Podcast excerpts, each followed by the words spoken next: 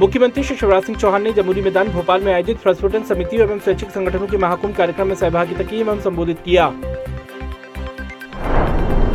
मुख्यमंत्री श्री शिवराज सिंह चौहान ने कार्यक्रम में कहा है कि जन अभियान परिषद ने अद्भुत काम किया है। ये स्वयंसेवी संगठनों समाज सेवियों और छोटी बड़ी संस्थाओं का एक ऐसा महासंगठन बन गया है, जिसने सेवा करने वालों को एक ही प्लेटफॉर्म पर खड़ा कर दिया।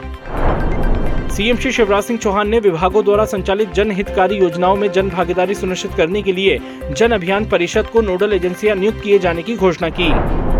मुख्यमंत्री श्री शिवराज सिंह चौहान ने प्रस्फुटन समितियों एवं स्वैच्छिक संगठनों के महाकुंभ में जन अभियान परिषदों के कार्यों को दर्शाती पुस्तक, प्रेरणा पथ एवं प्रस्फुटन, नवांकुर एवं स्वैच्छिक संगठनों के ट्रेनिंग मैनुअल का लोकार्पण किया।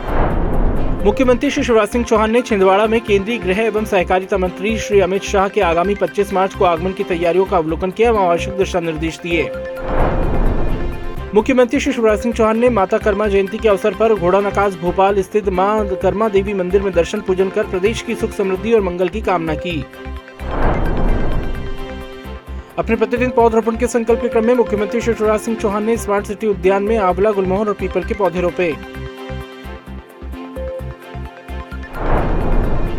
विश्व ग्लूकोमा दिवस पर राजभवन में निशुल्क नेत्र परीक्षण शिविर लगाया गया। राज्यपाल श्री मंगू भाई पटेल ने शिविर का शुभारंभ, दीप प्रज्वलन और फीता काटकर किया और आँखों का परीक्षण कराया।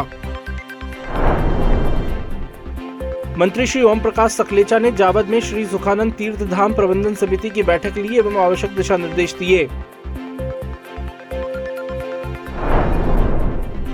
मंत्री श्री इंदर सिंह परमार ने शुजालपुर में चौवन करोड़ पैंतीस लाख रुपए लागत से निर्मित होने वाले सीएम राइज उच्चतर माध्यमिक विद्यालय का भूमि पूजन किया।